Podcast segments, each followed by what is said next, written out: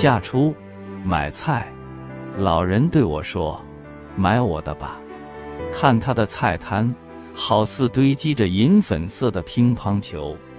我说：“这么小啊，还轻，远没有冬天时我吃的西红柿好。”老人不悦地说：“冬天的西红柿算什么西红柿？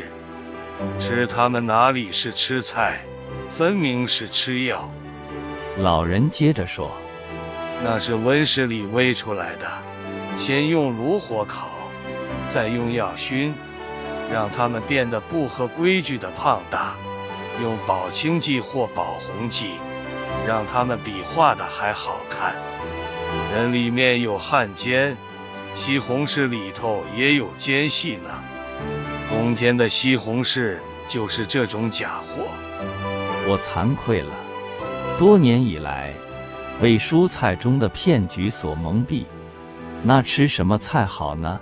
我虚心讨教，老人的生意很清淡，乐得教我，说道：“记着，永远吃正当节令的菜。萝卜下来就吃萝卜，白菜下来就吃白菜。节令节令，节气就是令啊！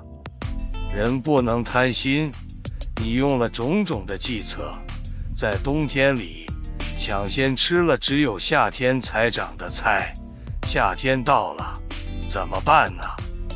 再吃冬天的菜吗？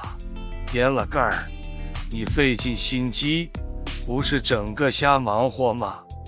我买了老人的西红柿，慢慢的向家中走。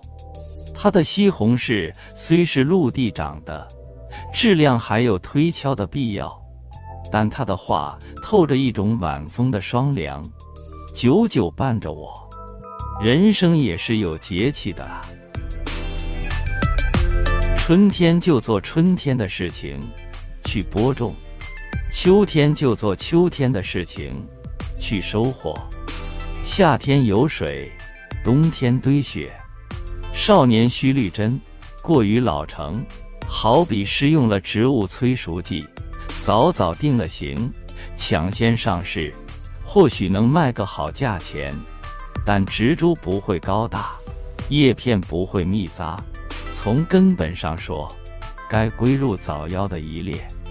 老年太轻狂，好似理智的幼稚症，让人疑心脑海的某一部分让岁月的虫蛀了，连缀不起精彩的长卷，包裹不住漫长的人生。年轻年老都是生命的流程，不必厚此薄彼，显出对某道工序的青睐或是鄙弃，那是对造物的大不敬，是一种浅薄而愚蠢的势力。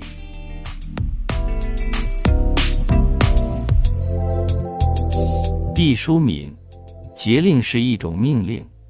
分享完了，我们下期再会。